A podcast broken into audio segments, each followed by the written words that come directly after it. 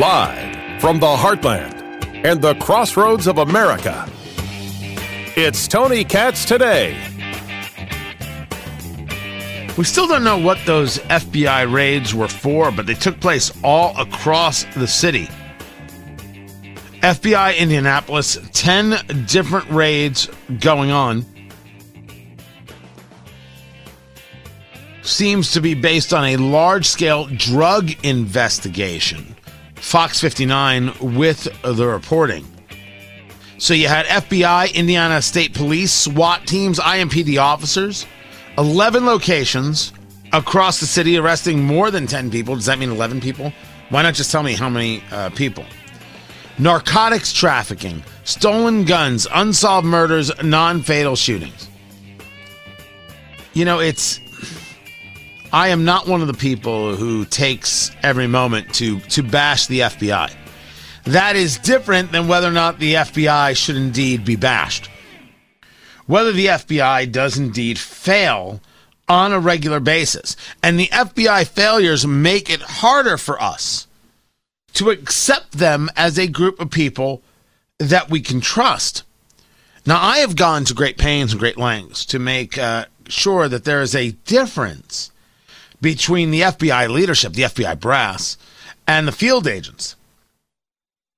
But when you see this report about Larry Nassar, and it's I got to admit, it is a story I did not cover much. I left it to the news guys uh, on the morning show uh, because what what am I going to say? Here is a doctor for USA Gymnastics, for women's gymnastics, girls gymnastics, and he is abusing all of these girls. Uh, what else besides throwing up?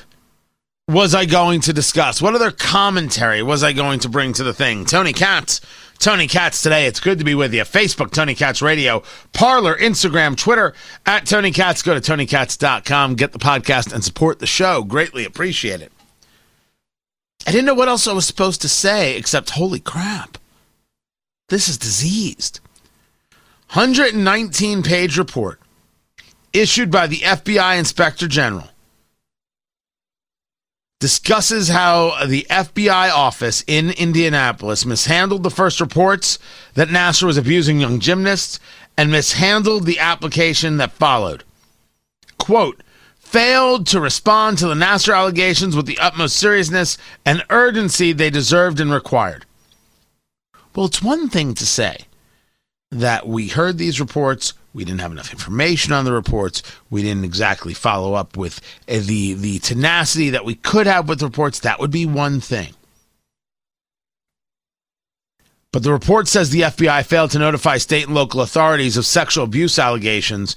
And once they became public, the inspector general saying that the FBI officials in Indy did not take responsibility for their failures and provided incomplete and inaccurate information in an FBI internal investigation to make it appear that they had diligently worked the case.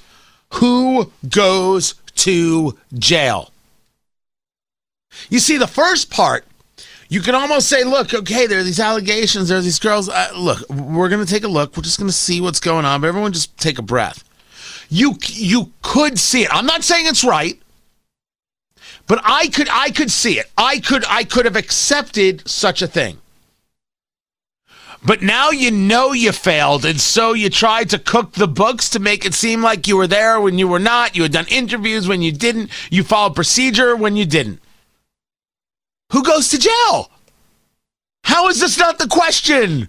How is this not the key question being asked? Now, what I remember most about the Nassar case is that sentencing. And I got to tell you, I, you you won't get me to to uh, say a kind word about Nassar. You also won't get me to say a kind word about the judge. She was nasty as can be, and the more I've thought about it, because I played some of her comments, like holy cow. Eh, I uh, just sentence and move on and save your personality for someone else, judges. You want personality? Get yourself a radio show. That's that's what I did. That, that was my my the extent of which I, I had covered the story.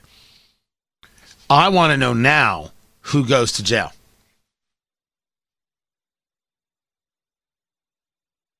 It's not an, it's not enough for the FBI to put out a statement saying that this was inexcusable and a discredit to this organization. Who gets fired?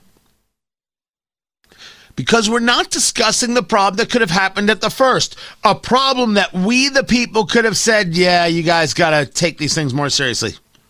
Right from word go. Cover ups, people have to get fired. That's how it has to be. Because if no one gets fired from the FBI, what does it matter? Just do a cover up. There's nothing wrong with it. Even if you get caught, it's no big deal. And don't you think I know I'm talking to FBI agents who listen to the show? I absolutely get it. What do you want me to say? Well, you're FBI agents, so I won't say anything. Well, am I afraid? Screw you. Cover ups get people fired. Wait, no, no, that's not strong enough. You go to jail and you get fired and you lose your pension. You get nothing when you engage a cover up. I don't know how we can see it any other way. I don't know how we're supposed to focus any other way on this subject. Meanwhile, if you checked your bank account, you may have gotten $250 a child.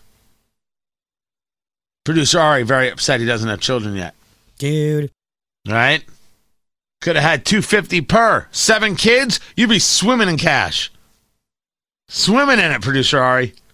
Honestly, tell me this isn't your plan. That you want the government to keep doing this so you can have some you can be investing that money. The more kids I have, the more likely it is one of them makes it big in Hollywood. Right. It's good to have a plan. $15 billion in payments sent out to families of nearly 60 million children. Direct deposit or by check. If your kids are six and under, you'll get $300 a kid each month. If they're over six and older, right? No, under six and six and older. Under six, 300. Un, over six, six and older, I should say, 250 to age uh, 17. So that's what you're going to get. It's not a tax credit. It is cash that is deposited or a check that is written to you. Phases out for families uh, above 150,000 for for married couples filing jointly or 112,000 for single parents who file as house, head of household. And then I'll start uh, phasing out.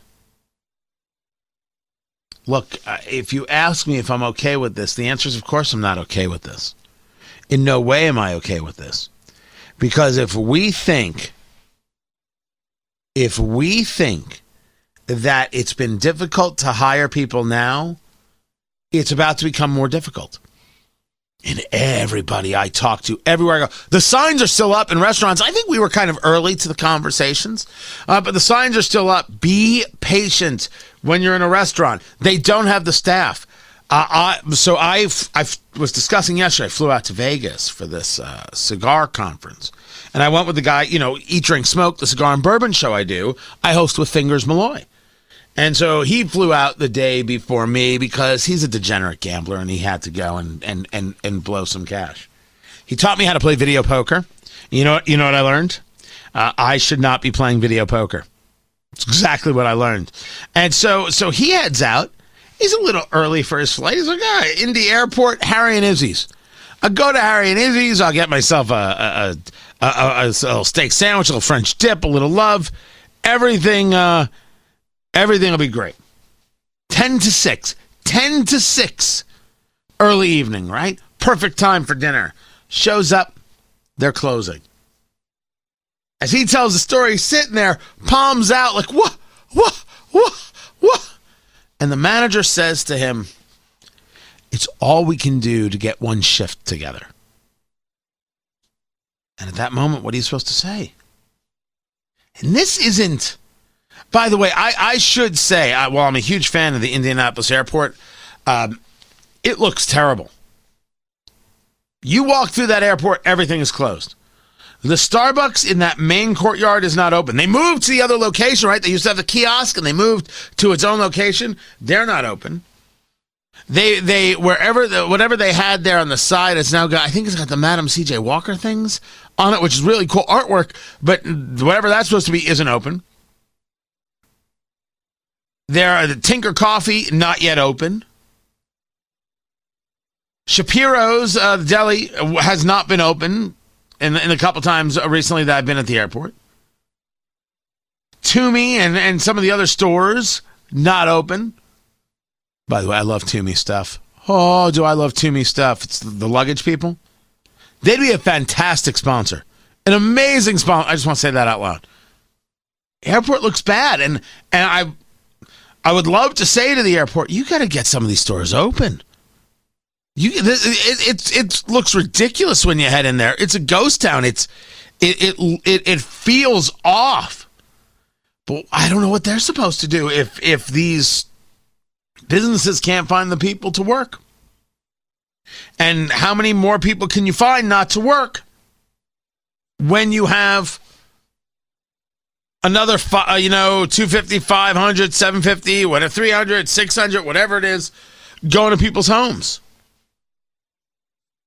Giving them more ability to stay home.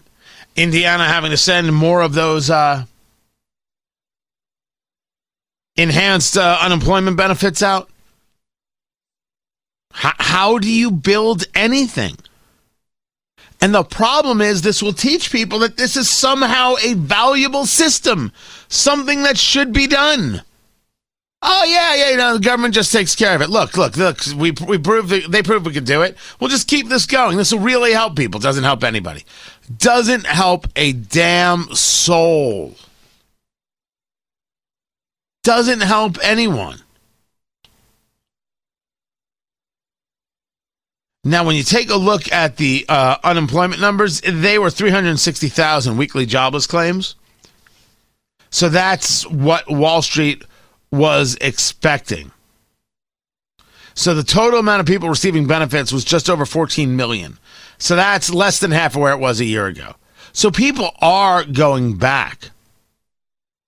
And oddly enough, as CNBC reports it, New York has had strong hiring.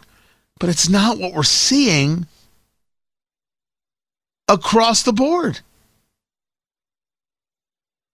It's not what we're seeing in people's everyday lives. People who run construction, people who run retail, people who run hospitality, they're not seeing it. Better, but nowhere near where it should be. And I, I cannot wait to see how we calculate the amount of dollars left on the table because we didn't have the people who can service uh, those who wanted to pay. And that's just those industries. I haven't even gotten to manufacturing, like, for example, in automobiles. Best of luck finding a new car. And we talked about prices uh, earlier. The price of everything is up. The price of a used car is up 49.5%, while the price of milk is up 5.6%. Everything's gone up.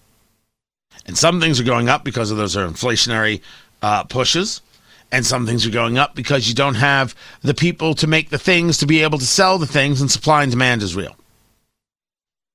Very very real. And the government's not helping sending out more and more checks. Why work when you know you can just sit at home? That's been the argument. Now if you say to me who's really sitting at home for this? The answer is more people than you think and that's when you start really understanding how problematic this all is. With right now, unfortunately, no end in sight. And I wish there was. David French, critical race theory, and how could somebody get it so wrong? That story is up next. I'm Tony Katz.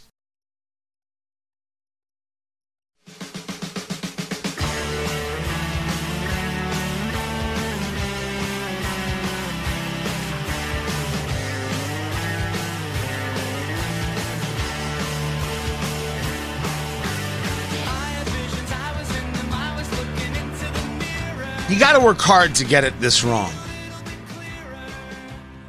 I mean, there's nothing wrong with taking a look at something someone has uh, written and giving it a read and saying, hey, I agree with that, even if they are to have a different ideology than you. You could think someone could say something that you agree with. And I don't think you should ever be afraid of saying, hey, I know they think differently than I do, but I agree with what they're saying here. Tony Katz, Tony Katz today.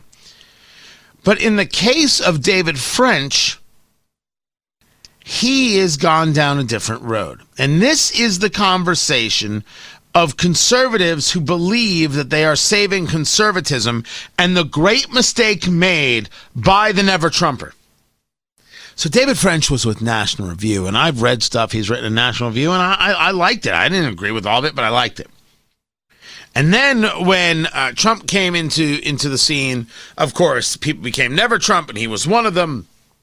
And Bill Kristol, who used to be a conservative stalwart and now is just well, the, here's the thing: he was a conservative stalwart.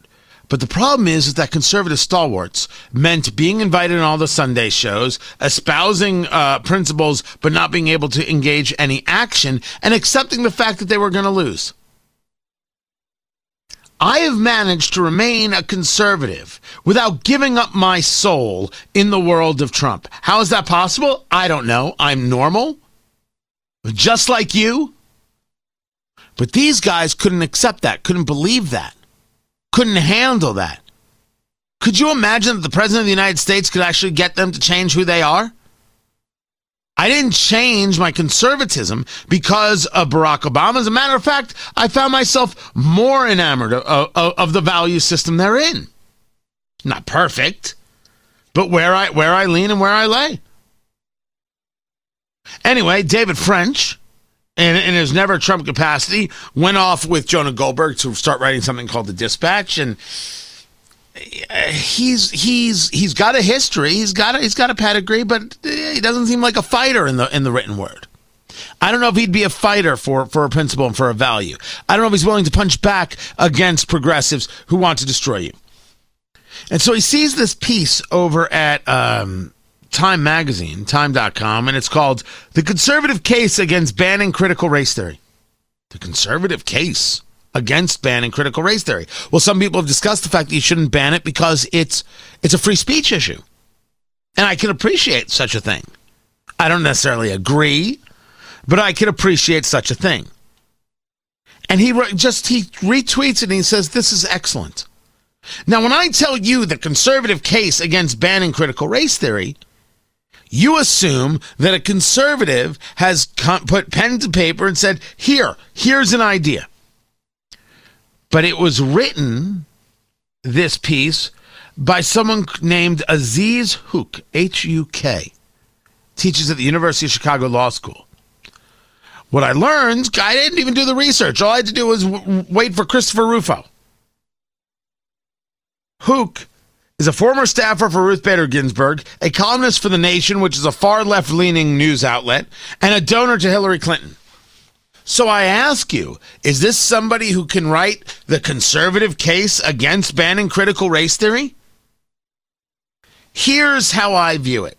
This is a propaganda piece that was given a headline that was meant to confuse the reader. It lies to the reader about the, the point of view and to help set narrative. You don't teach people that to hate is good. You should ban that. It's not good to hate.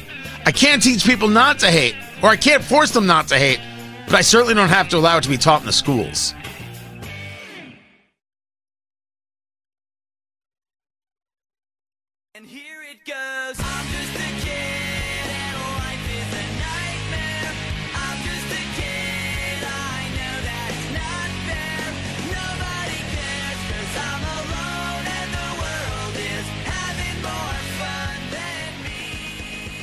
I know I shared it earlier, but you know when I was talking about how prices are up everywhere, uh, I I mean, it, it, don't think that it's just me saying it or me trying to you know in, invoke any level of fear. This is this is the people at CNN sharing the bad news.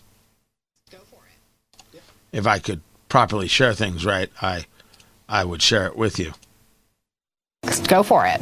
Yeah, Anna, uh, sticker shock is real and it's getting worse. Consumer prices in June were up by more than 5%. That's the fastest annual rate that we've seen since 2008. And if you exclude food and energy, prices surged by the most since 1991. Now, let me give you a few real world examples of the kinds of uh, price hikes that we're talking about.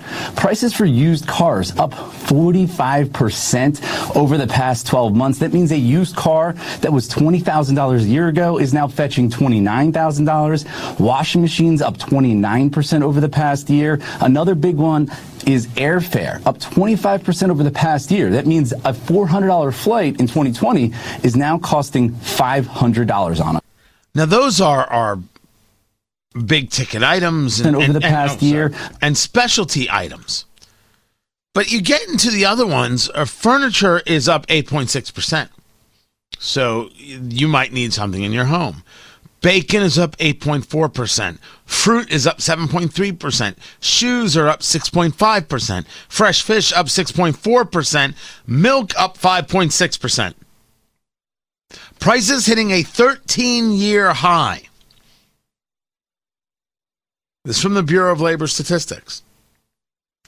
I mean, it's fun to point at the used cars up 45%, although I will, I've, I've been looking still. And I think they're starting to come down a little bit. That's my take. But you, you take you go buy uh, car lots. There are no cars on the lot. There, there's nothing there. Car rentals are up 87.7 percent, which I didn't know until I, I was on uh, vacation. I was in Arizona. I was in Sedona for for a week, and we we rented a car. We weren't going to originally, but we decided, okay, we're going to rent a car, and we had a pretty easy time with it. I thought the price was fine. Man, overheard stories and looking around, there, there were no there were no rental cars around. We're, we do not even know how it worked out so well for us. Maybe people don't go to Arizona in June, and so we were the right place at the right time. But all these things bacon, fruit, shoes, fish, milk this is what affects us and the pocketbook daily and forces us to make choices. Hard, hard, hard choices. That's what we're looking at.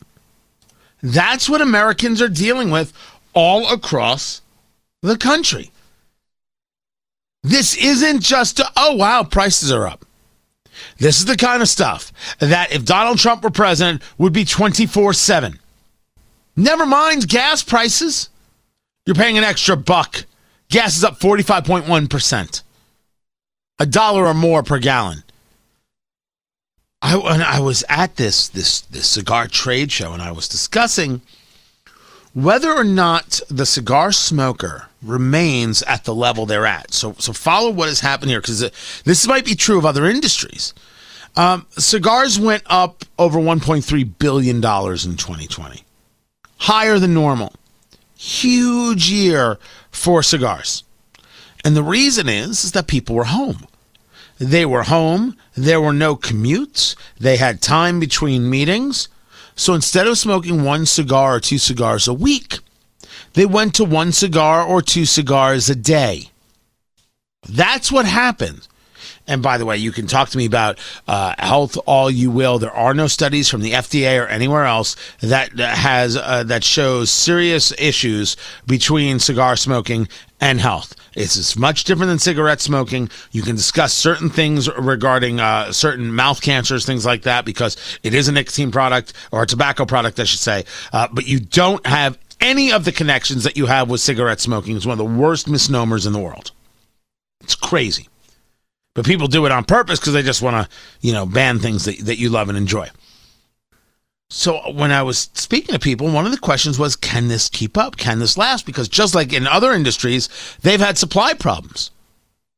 They're trying to figure out, they have this much more demand. They're trying to figure out what the future is going to be. So what are they planting in terms of the tobacco crop in places like, like, like Nicaragua and places like the Dominican?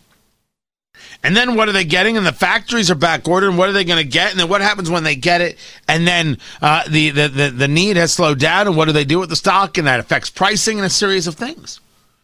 And I was discussing with one uh, manufacturer, one of the guys, You take a look at the gas tax, and you're paying an extra twenty dollars for your tank. That's eighty dollars a month. For some people, that's their cigar budget. And they kind of they kind of laughed it off. What I think they meant is, look, if the choice is between a cigar and putting gas in your car, put gas in your car. But it, they they, they kind of took it from from the place of, you know, if uh, if, if that's your only cigar budget, you know, you're not you're not really smoking. That's the wrong take. The issue is if you're spending more money on gas, you're not spending money on the other things. And you buy cigars locally from a shop, from a mom and pop shop, a small business. If you can't afford that cigar a week, or you're reducing by a cigar a week or two, that $20, and a hundred people are doing the same, that cigar shop has a problem. And so does, well, name the industry when you pay more for the basics, you have less for the luxury items. It's that's that's 101. That's 101. So yes, these things like uh, the ga- rising gas prices affect many other things. And one of the other stories out there that I love is uh, came out of the out of the New York Post and I do love me and I do adore a story uh, about the Second Amendment, especially when we find out it's sticking around. And now, another Second Amendment success story. You don't say you're sorry when you shoot someone. On Tony Katz today. This is the Fourth Circuit Court of Appeals striking down a law that has been on the books for 53 years, and it prevented uh, firearms dealers from selling handguns or ammunition to adults under the age of 21. That was ruled unconstitutional. This is out of Richmond, Virginia, Fourth Circuit Court of Appeals, overturning a Virginia federal judge's ruling that upheld the Federal Gun Control Act. U.S. Circuit Judge uh, Julius Richardson, in his ruling, saying when do constitutional rights vest? At 18 or 21, 16 or 25? Why not 13 or 33?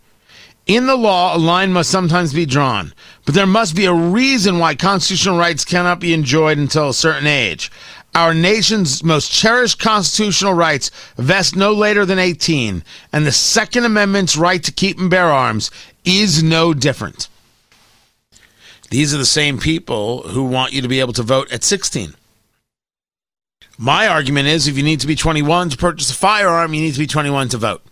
I argue you should have to be 25 to vote.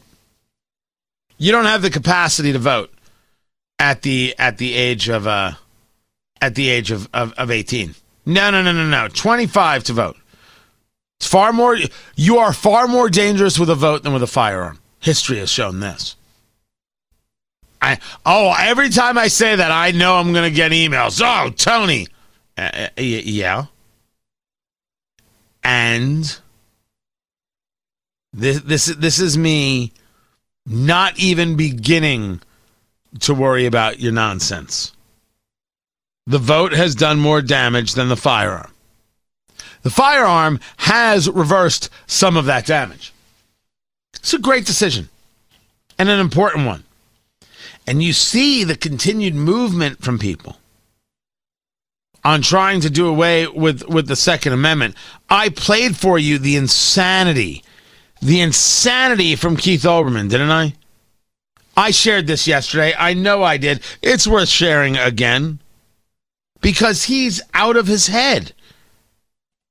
Keith Olbermann is out of his mind in this idea uh, that the Second Amendment doesn't mean that you get to own a weapon.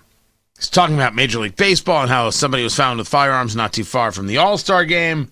Second Amendment to the Constitution and ask yourself this question Why doesn't the Second Amendment have the word own in it? Why does it not say the right to own guns or a synonym for own? Why does it just say a well-regulated militia being necessary to the security of a free state, the right of the people to keep and bear arms shall not be infringed? Keep and bear, not own. Keep doesn't mean own. Bear doesn't mean own. Yet by the same kind of logic that made lots of us breathe sighs of relief because maybe nobody meant to shoot up the fans at the All-Star game, our nation has been covered neck high in this that the Second Amendment makes gun ownership not only legal but sacrosanct. Gun ownership is sacrosanct. I can't I can't begin to tell you, Keith, how little I care about you and your thoughts and your observations. But the First Amendment is sacrosanct too.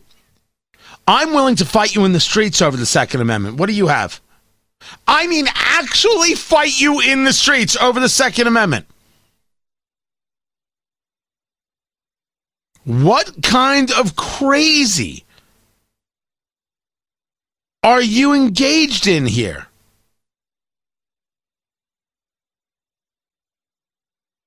You fool. By the way, I was looking for definitions. Um, uh, so, so keep means to retain in one's possession or, or, or, or power. Right? And I think if you look to synonyms of, of, of keep and bear, it was, uh, own is, is one of the synonyms. But neither here nor there. Why in the world would we pay attention to a guy as ignorant as Keith Olbermann who doesn't think that the Second Amendment is sacrosanct? Of course it is.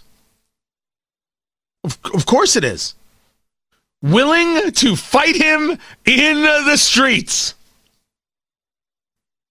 Meanwhile, I've got a very disgusting story about a DoorDasher and Pitbull is making sense on Cuba. Far more so than anybody in the Biden administration. Those stories up next. I'm Tony Katz.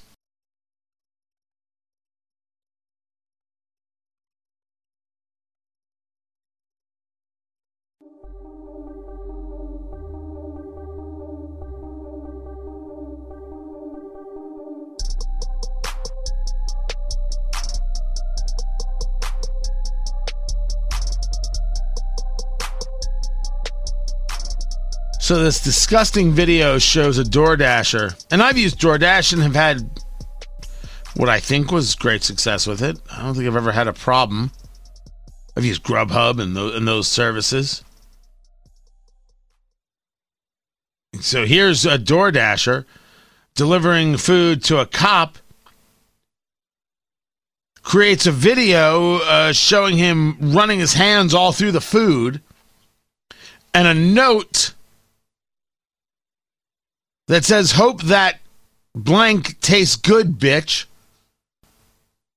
And then um, created a video saying, you know, I dream of like writing a caption. I dreamed of moments like this. God, you've been so good to me. I don't know how to repay you. God has been so good to you that you're, you this this is this is what you're doing. This is this is who you are hey, I don't like cops because I was taught not to like cops. So I'm going to go try and basically poison their food. That's, um, that's messed up. That is very gross. And it's got to make someone wonder what, what you can trust and what you can't. Do I now have to question it? Guy on the radio. Someone might know who I am. Do I now have to question when I place an order whether or not it's been, you know, screwed with? Gosh, I hope not. Now, as for the store dasher, 20 years in jail. 20 years. I don't think that's going to fly. 20 years, no possibility of parole. You do the full 20. Got it. Got to make an example, producer Ari. I listen. I you shouldn't be messing with other people's food. I'm just not sure the jury's going to go for 20 years, man. Then the jury has to go to jail for 20 years. There, I've spoken. Uh, I'll solve the problem. So I'm just all I'm trying to do. All I'm trying to do is solve the problem. Meanwhile, speaking of solving problems, Pitbull's the only guy making sense. I was sharing that audio earlier. I'm talking about the musician. And uh, he's the only one making sense on Cuba. Stating quite clearly these people are fighting for freedom. Cubans are fighting for freedom, and we got to be there with them. We got to stand up. We take it for granted. We need to help them get it. And as people have been noting, um, he's certainly more clear and more focused than anybody in the Biden administration. The Biden administration won't even admit there's an issue. They won't. They won't engage the idea that you've got the problem with communism. They won't do it. They refuse to do it. Is Biden going to speak out against communism? Well, not at this time. Not at this time. There's never a moment where an American president should not be discussing the evils of communism. 24 7, 365, it should be a bedtime story to America. How could you not? What else do you have to do if you're not sharing that? The problem is, is his party is really into it. I mean, that's his problem. His party is into it. They love it. This is what Bernie Sanders wants and adores. Those throwbacks to how Bernie Sanders was praising Fidel Castro. You know how he totally transformed the society? Going to rise up in rebellion against Fidel Castro. They forgot that he educated the kids, gave them health care, totally educated and gave them health care, and then imprisoned them and forced them to do things or killed them otherwise. Facebook, Tony Katz Radio. Go to TonyKatz.com. Tomorrow, everyone.